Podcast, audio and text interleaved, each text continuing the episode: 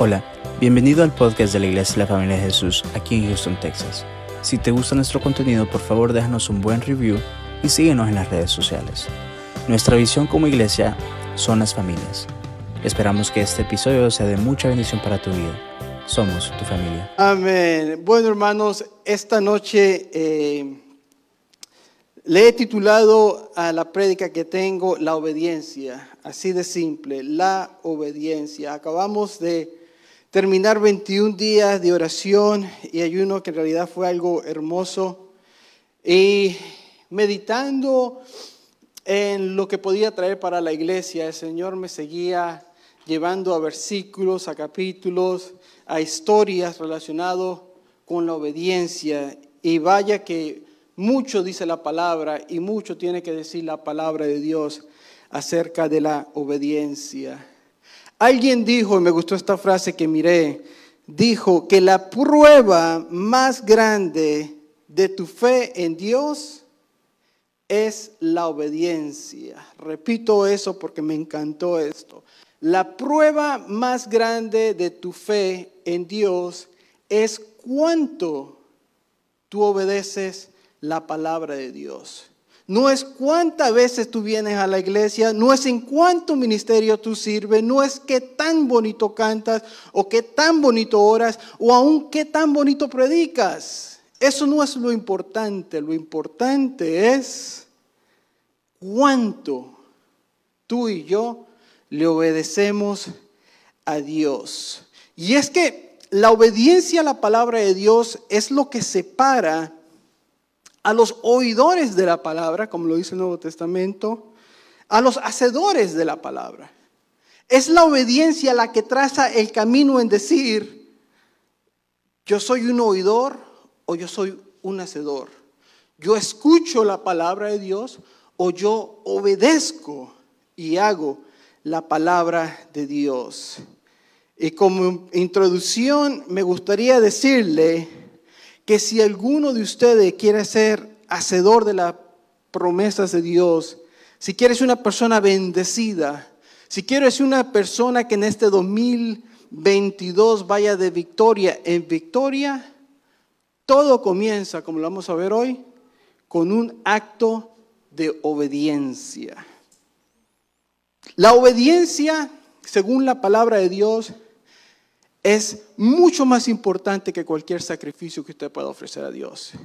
Es mucho más importante que cualquier ofrenda. Y no quiero subestimar los sacrificios y las ofrendas y todo lo que nosotros hacemos para el Señor. No me malentienda. Pero la obediencia es mucho más allá. Va exactamente mucho más allá. Es más, Primera de Samuel quince veintidós dice, ¿acaso el Señor valora más el holocausto y los sacrificios que la obediencia a su palabra? Es una pregunta que el profeta Samuel le hace a Saúl. ¿Acaso está más interesado el Señor que tú le des ofrenda a que tú obedezcas a su palabra? La respuesta es obvia y todos la sabemos. La obediencia es mucho más importante. Y es que la obediencia, hermano, déjenme ser claro con esto antes de comenzar en el tema, es la clave para alcanzar la bendición que Dios tiene para su vida y para mi vida. El libro de Daniel, capítulo tres. Allí vamos a estar. Daniel, capítulo tres. Vamos a leer del versículo ocho en adelante. Y cuando tenga este versículo, me regala un amén, por favor. Dice la palabra de Dios, Daniel tres ocho, por esto, en aquel tiempo, algunos varones caldeos vinieron y acusaron maliciosamente a los judíos. Hablaron y dijeron al rey Nabucodonosor, rey para siempre vive. Tú, oh rey, has dado una ley a todo hombre, que al oír del son de la bocina, de la flauta, del tamborín y del arpa, del salterio, y de la zampoña y de todo instrumento de música se postre y adore la estatua de oro. Y los que no se postren y adore sean echados dentro del horno del fuego ardiendo. Versículo doce. Hay unos varones judíos, los cuales pusiste sobre los negocios de la provincia de Babilonia, Sadrac, Mesac y Abed-nego. Estos varones, oh rey, no te han respetado, no adoran a tus dioses, ni adoran la estatua que has levantado. Entonces Nabucodonosor dijo con ira y enojo que trajesen a Sadrac, Mesac y Abed-nego. Al instante fueron traídos estos varones delante del rey. Habló Nabucodonosor y les dijo: es verdad, Sadrac, Mesac y Abed-nego, que vosotros no honráis a mi Dios, ni adoráis la estatua de oro que he levantado. Ahora pues, ¿estáis dispuestos para que al oír el son de la bocina, de la flauta, del tamboril, del arpa, del salterio y de la zampoña y todos los instrumentos de música, os postréis y adoraréis la estatua que he hecho? Le preguntan a Nabucodonosor a estos jóvenes. Y aún le dice: porque si no la adoréis, en la misma hora seréis echado en medio de un horno de fuego ardiendo. ¿Y qué Dios será aquel que os libre de mis manos? Sadrac, Mesac y Abed-nego, increíble la respuesta, respondieron al rey Nabucodonosor diciendo: no es necesario que respondamos en este asunto. Aquí se ve la convicción de estos tres jóvenes. He aquí, nuestro Dios, a quien servimos, puede librarnos del horno del fuego ardiente, y de tu mano, oh rey, nos librará. Y si no, sepa, oh rey, que no serviremos a tus dioses, ni tampoco adoraremos la estatua que has levantado. Entonces Nabucodonosor se llenó de ira y se demudó el aspecto de su rostro contra Sadrac, Mesac y Abed-nego, y ordenó que el horno se calentase siete veces más de lo acostumbrado, y mandando hombres muy vigorosos que tenían a su ejército que atasen a Sadrac, a Mesac y a Abed-nego para echarlos en el, en el horno de fuego ardiendo. Entonces estos varones fueron atados con sus mantos, sus calzas, sus turbantes y sus vestidos, y fueron echados dentro del horno de fuego ardiendo. Y como la orden del rey era apremiante, y los que habían calentado, y lo habían calentado mucho, la llama de fuego mató a aquellos que habían alzado a Sadrac, a Mesac y a Abed-nego. Y estos tres varones, Sadrac, Mesac y Abed-nego, cayeron atados dentro del horno del fuego ardiendo. Entonces el rey Nabucodonosor se espantó y se levantó apresuradamente y dijo a su consejo: ¿no echaron tres varones adentro del fuego? Y ellos respondieron al rey: es verdad, oh rey. Y él dijo: he aquí, yo veo cuatro varones sueltos que se pasean en medio del fuego sin sufrir ningún daño. Y el aspecto del cuarto es semejante al Hijo de los dioses. Amén. Entonces Nabucodonosor se acercó a la puerta del horno de fuego ardiendo y dijo: Sadrac, Mesac y Abed-nego, siervo del Dios Altísimo, salir y venir. Entonces Sadrac, Mesac y Abed-nego salieron del medio del fuego y se sentaron, se juntaron los sátrapas, los gobernadores, los capitanes, los consejeros del rey para mirar a estos varones, como el fuego no había tenido algún poder alguno sobre sus cuerpos, ni aún el cabello de sus cabezas se había quemado, sus ropas estaban intactas y ni siquiera olor de fuego tenían. Aleluya, qué bella historia, fascinante, hermosa. El trasfondo, yo sé que es muy conocido ya de, por muchos aquí, pero rápidamente el trasfondo fue que el rey Nabucodonosor tuvo un sueño. Daniel no solo se lo interpretó, sino que le dijo cuál fue su sueño, porque el rey Nabucodonosor no se acordaba del sueño y le había llamado todo lo de las, de las colonias y, y de las ciudades grandes y sus magos y toda su gente, y nadie pudo traducir el sueño ni saber cuál era el sueño, y la gente se preguntaba: ¿cómo es posible que alguien te pueda decir cuál es el sueño? Suficiente es traducir un sueño, pero otra cosa es decir cuál fue el sueño. Y el Señor dice, el capítulo uno y el dos dice que le dio sabiduría a Daniel y a estos tres jóvenes que acabamos de leer. Eh, Daniel, siendo el principal, va y le traduce el sueño al rey Nabucodonosor y le dice, le explica lo de una estatua. la cual el rey fabrica una vez sabiendo cuál era el sueño de, de, que había tenido. Y la estatua muy interesante, diferentes materiales, diferentes significados. El punto es que mucha de la gente que vivía en esta región, cuando Daniel y sus tres amigos eh, pudieron interpretar y descifrar el sueño de Nabucodonosor, lo habían puesto en puestos altos. Y obviamente se hicieron amigos, eh, perdón, enemigos, lo contrario. Y esos enemigos que se hicieron por tener esta posición alta en el gobierno de Nabucodonosor, los llevó a que la gente planeara cosas para hacerle daño a estos jóvenes.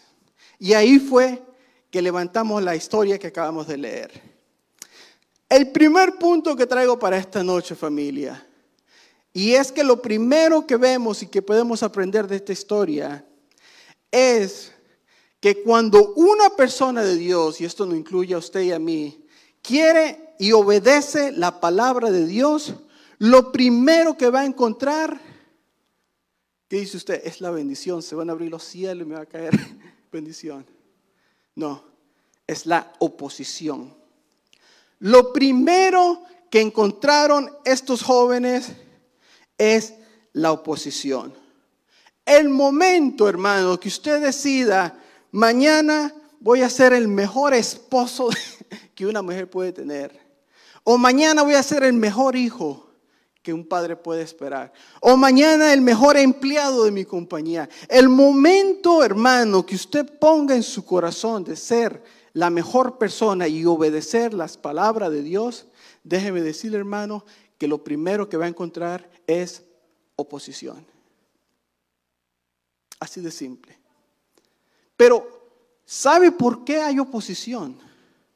Y esto es lo importante de saber. No que va a haber oposición, la va a haber y lo vamos a ver esta noche. Pero la razón es simple por qué hay oposición. La razón de que hay oposición es porque el enemigo sabe que la persona, el cristiano que camina en obediencia, es un cristiano que va a tener la protección de Dios. Aleluya. El enemigo sabe que la persona que vive en obediencia a la palabra de Dios, esa persona es bendecida. Esa persona va de victoria en victoria, de mejor en mejor. Todo lo que haga, aún así esté en medio de, del horno de fuego, esa persona va a ser bendecida y protegida por nuestro Señor. Esa, hermano, es la razón por qué va a haber oposición. Va a haber oposición porque el Señor sabe y el enemigo sabe que al otro lado de la bendición, de la, perdón, de la obediencia está la bendición.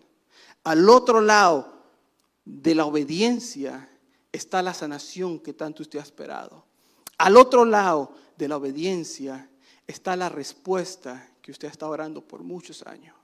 Pero el Señor te dice, la obediencia es la clave. Si usted está esperando algo, familia, por años, si usted ha estado orando por algo, si usted añora y desea algo por años, el Señor es lo que te dice esta noche. La respuesta ya está. La respuesta ya el Señor se la dio a su petición. Eso no tenga duda usted. Yo sé que se ha predicado en este altar antes. La respuesta ya está, familia, pero hace falta que nosotros caminemos en obediencia. Y vamos a ver unos cuantos ejemplos esta noche. So, lo primero que debemos entender es que cuando usted se disponga a obedecer a Dios, lo primero que va a encontrar es la oposición. El versículo catorce dice que Nabucodonosor le dice a los jóvenes, es verdad, Sadrac, Mesac y Abed-nego, que vosotros no honráis a mi Dios. Ahí está la oposición que se encontraron estos jóvenes. Entonces ustedes son los sinvergüenza que no quieren adorar a mi Dios, le dicen a estos jóvenes. Ustedes son, ahí se ve. Y el principio aquí para, para aprender esta noche es que si, si hacemos un análisis a la Biblia, nos daremos cuenta que todos los hombres y mujeres utilizados en la palabra de Dios tuvieron que pasar esa prueba de la obediencia. que es muy bien, o obedeces a Dios o agradas al mundo, o obedeces a Dios o rompes tus principios, o obedeces a Dios o rompes tus morales, o obedeces a Dios o te vas con tus amigos. Pero todo hombre de la Biblia y toda persona sentada aquí, yo sé que va a pasar ese mismo examen. Sea mañana, sea pasado, pero usted va a tener que tomar una decisión consciente de decir, o dejo que el enemigo me gane la batalla y me enojo con mi pareja, o me enojo con mi amigo, o me enojo con el que sea, o soy obediente a Dios y me quedo sumiso. Si no estás listo, agarré esta frase que me gustó de, de un libro que estaba leyendo hace poco y decía que si no estás listo para enfrentar la oposición del enemigo, eso significa que no estás preparado para ser utilizado por Dios. En otras palabras, si usted quiere ser utilizado por Dios, tenga en cuenta que va a haber oposición. Y las personas que sirven en esta iglesia, yo sé que pueden dar testimonio de lo que estoy hablando. Si usted lleva tiempo en el caminar cristiano, usted va a saber que siempre va a haber oposición. De no ser así, ahorita tuviéramos que rebalsar a esta iglesia de personas. Pero ¿sabes qué? Se toman valientes para decidir conscientemente obedecer la palabra de Dios que nos dice, no os dejéis de congregar. Mantente leyendo la palabra de Dios. Edúcate en mi palabra. Estudia mi palabra. Practica mi palabra. No tan solo sé oidor, pero sé hacedor de mi palabra, como dijimos al principio. Y esa es la bendición, hermano. La segunda, el segundo punto que podemos ver cuando decidimos caminar en obediencia es que van a haber pruebas. So, no tan solo va a haber oposición, pero van a haber pruebas. El versículo quince dice, ahora pues, le dice el rey Nabucodonosor a estos jóvenes, ¿estás dispuesto? Le dice, le hace una pregunta. ¿Estás dispuesto? Ahí viene la prueba. Familia de Jesús, ¿estás dispuesta a hacer lo que tú debes de hacer? Lo que sea que tú tengas en tu vida, hermano. ¿Estás dispuesta a hacer eso? ¿Estás dispuesta a chirear en las taxas? ¿Estás dispuesto a decir una mentirita? ¿Estás dispuesto a robarte unas cuantas horitas por aquí, otras horitas por allá? ¿No pagar esto por aquí, no pagar esto por allá? ¿O estás dispuesto a mantenerte íntegro en la palabra de Dios? Nabucodonosor le dice a los jóvenes, ¿estás dispuesto? Y la respuesta fue lo que más me encantó. Hermosa, hermosa la respuesta, ¿verdad? Sepa el rey que no hace falta que yo te diga nada, rey. Mis convicciones son fuertes. No hay nada que tú me puedas decir para hacerme cambiar mi opinión, le dijeron estos jóvenes al rey. Y sepa aún que aunque no me libre mi Dios del horno, igualmente yo le voy a servir. Eso se llama convicción, iglesia. Eso es lo que exige el Señor este año. Obediencia total. Una obediencia que usted sepa dónde está parado y que cuando el enemigo venga con la oposición y que cuando el enemigo venga con la prueba, usted puede decir, ¿sabes qué, enemigo? No pierdas tu tiempo. No pierdas tu tiempo, porque aunque esté en el medio del fuego, allí estará el Señor conmigo. Esa, hermano, esa es la actitud que debemos de tener, hermano. Pero la prueba hace una de dos cosas en nuestra vida. La prueba hace una de dos cosas. Una de las dos, cuando usted esté en prueba, usted va a tener que decidir. Sépalo usted o no lo sepa, usted va a tener que tomar una decisión. O muy bien se afirma como lo hicieron estos tres caballeros, o muy bien busca la excusa para dejar hacer las cosas que nosotros sabemos que debemos de hacer. Una de las dos cosas van a pasar, hermano. Va en usted y va en mí decidir qué es lo que vamos y cuál es la acción que vamos a tomar. Pero lo importante de recalcar de todo esto que se ha dicho, hermano, es que cuando usted decida serle obediente a Dios, y no me voy a cansar de decirle esto, lo importante es que el Señor mismo se va a convertir en su protector. Eso es promesa de la Biblia, no es promesa de hombre. Cabe recalcar que, como hemos visto hasta ahorita, la obediencia tal vez no siempre es el camino más fácil. Y yo sé que si usted ha pasado por valles, usted va a entender cien por ciento lo que yo le digo.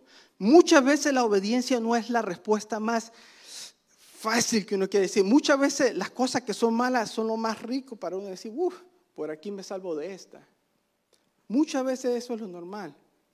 Pero lo más seguro, el lugar más confiable y el lugar que usted pueda estar más protegido es bajo la obediencia de Dios.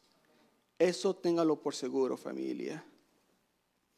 El tercer punto que me gustaría recalcar de esta historia es que después de la obediencia, el resultado de la obediencia son los milagros. Ahora ahí viene la parte buena. Ya había tardado para decirle una buena noticia. Pero el tercer punto de la obediencia es que si usted se mantiene fuerte a, a, en, entre la oposición, si usted se mantiene fuerte a, ante la prueba, lo que viene después es el milagro. Vemos en el versículo veinte que dice, y mandó hombres muy, muy vigorosos, muy papeados, que, que lo amarraran y, y que lo untaran y que con todo y turbante lo echaran en, en, en el horno del fuego. Y estaba tan, tan caliente el horno, porque lo habían calentado siete veces más de lo normal, que las personas que tiraron a los jóvenes se murieron de la calor tan grande que había, y tiraron a los jóvenes. Pero de repente dice el versículo veinticuatro, el rey Nabucodonosor se espantó y se levantó apresuradamente y dijo a su consejero,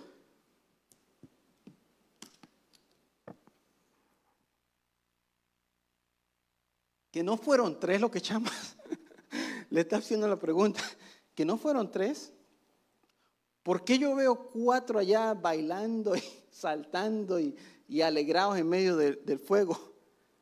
Yo, yo pensaba que iban a tres. Y los consejeros, oh sí, sí, excelentísimo rey, fueron tres. El cuarto, saber de dónde salió.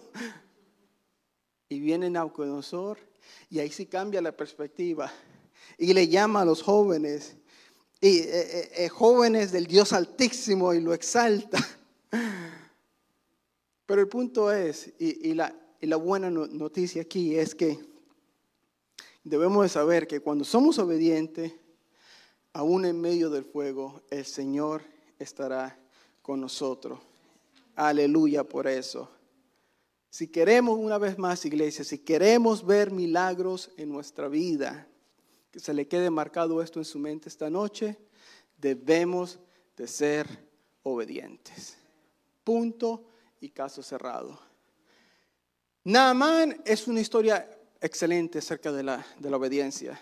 Dice que este era un rey de por allá de Siria, se llenó de lepra, tenía una criada hebrea y le dijo, mi rey Naamán, yo conozco un profeta buenísimo para curar todas estas cosas. Vámonos para Jerusalén y ese hombre te va a curar con seguridad. Llega Naamán a Jerusalén, el profeta ni siquiera sale a recibir a este hombre.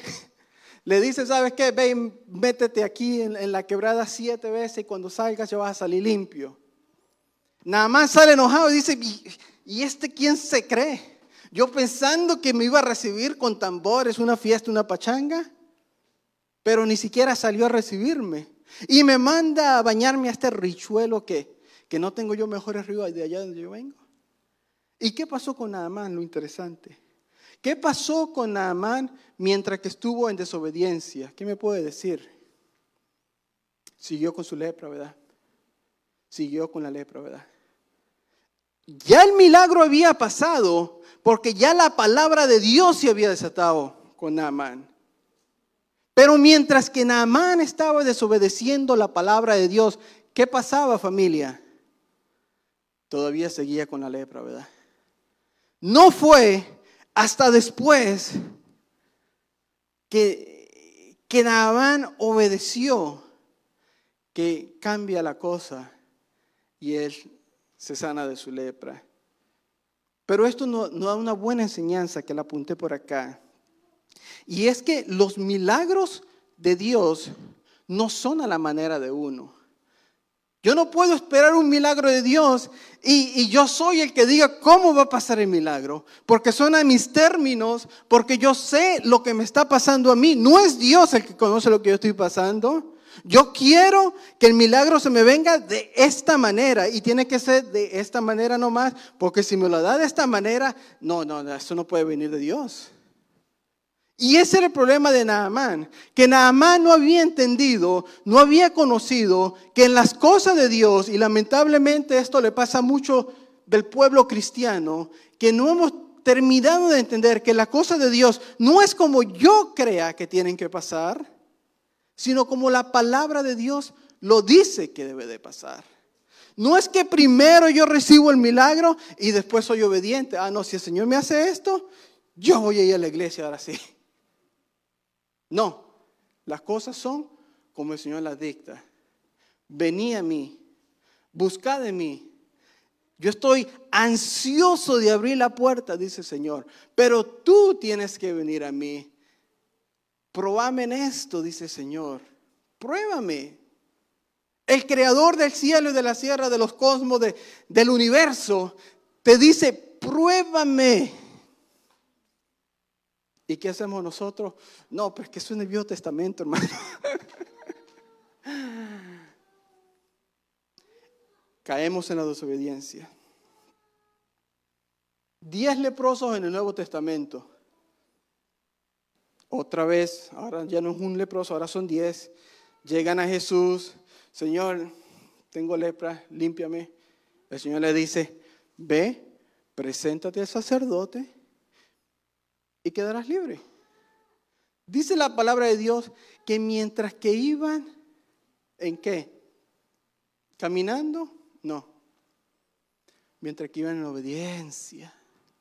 Mientras que iban en obediencia, hermano. Y es que cuando nosotros decidimos en nuestro corazón de obedecer la palabra de Dios, y no se confunda mucho porque usted puede estar pensando, pero ¿en qué debo de obedecer? Comencemos por los primeros diez mandamientos. Simple, todos nos los conocemos. Nos lo enseñaron desde pequeños, están en todos lados. Entonces, no te compliques mucho la vida. Si no saben qué, qué obedecer a Dios, comienza por los diez mandamientos.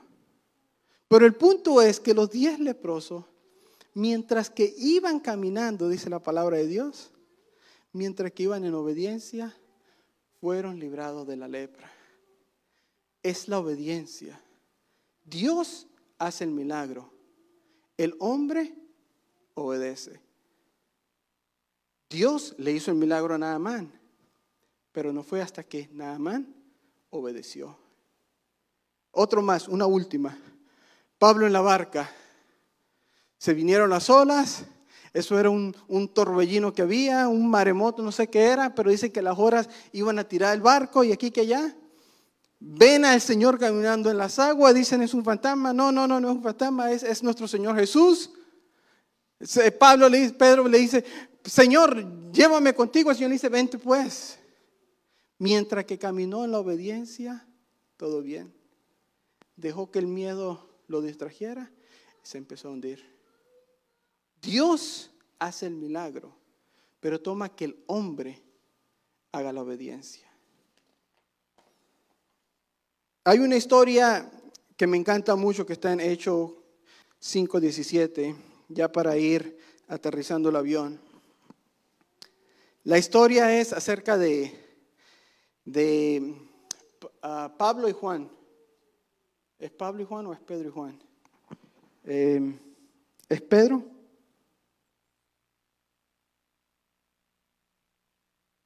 Bueno. El orden de los factores no va a alterar el producto aquí. Digamos que es Pedro y Juan. Pedro y Juan. Digamos que es Pedro, ahí me corrigen después. El punto es que el Señor le dice, ve y predica en la sinagoga de la ciudad. Y ellos van y llegó la oposición primero. ¿Qué pasa? Llegaron los fariseos y dijeron, oye, ¿qué hace usted aquí revoluteando a la gente, haciéndome la que aquí, que allá, que me la confunde, que me le dicen que el Mesías, que yo no lo maté, que fue tal, que fue aquí, que fue allá, váyanse de aquí? Siguieron predicando a este hombre y ¿qué pasó? Vino la prueba, lo meten a la cárcel. Estando en la cárcel, ¿qué pasó?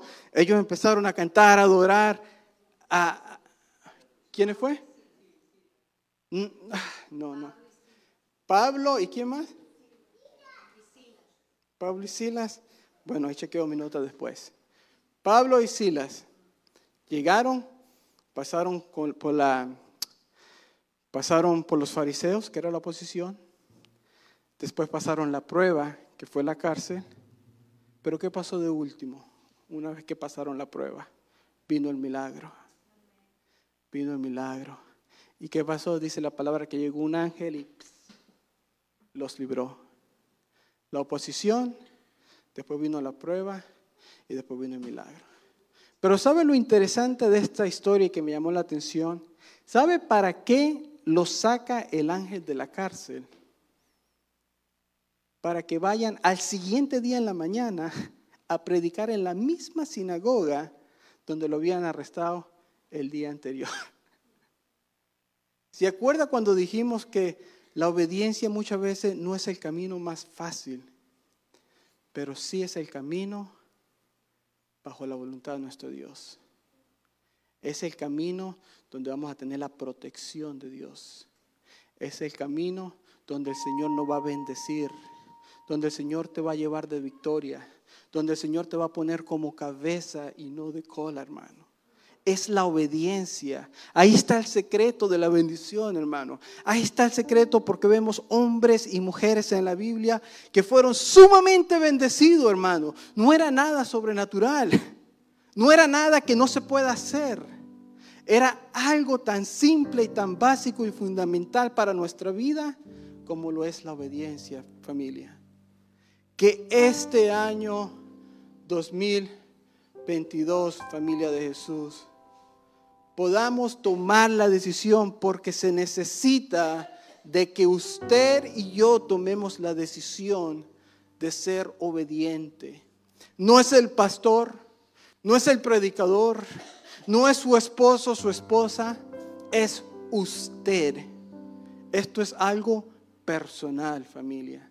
Usted debe de tomar la acción, usted debe de tomar la decisión y la convicción, como estos tres caballeros que leímos esa noche, de que aunque el enemigo no quiera poner presión, que aunque la prueba sea de vida o de muerte, usted se mantenga firme sobre la roca que es Cristo y se mantiene bajo la obediencia de Dios. ¿Por qué no tomamos una alabanza antes de terminar, hermano? Para exaltar el nombre de nuestro Dios. Dino.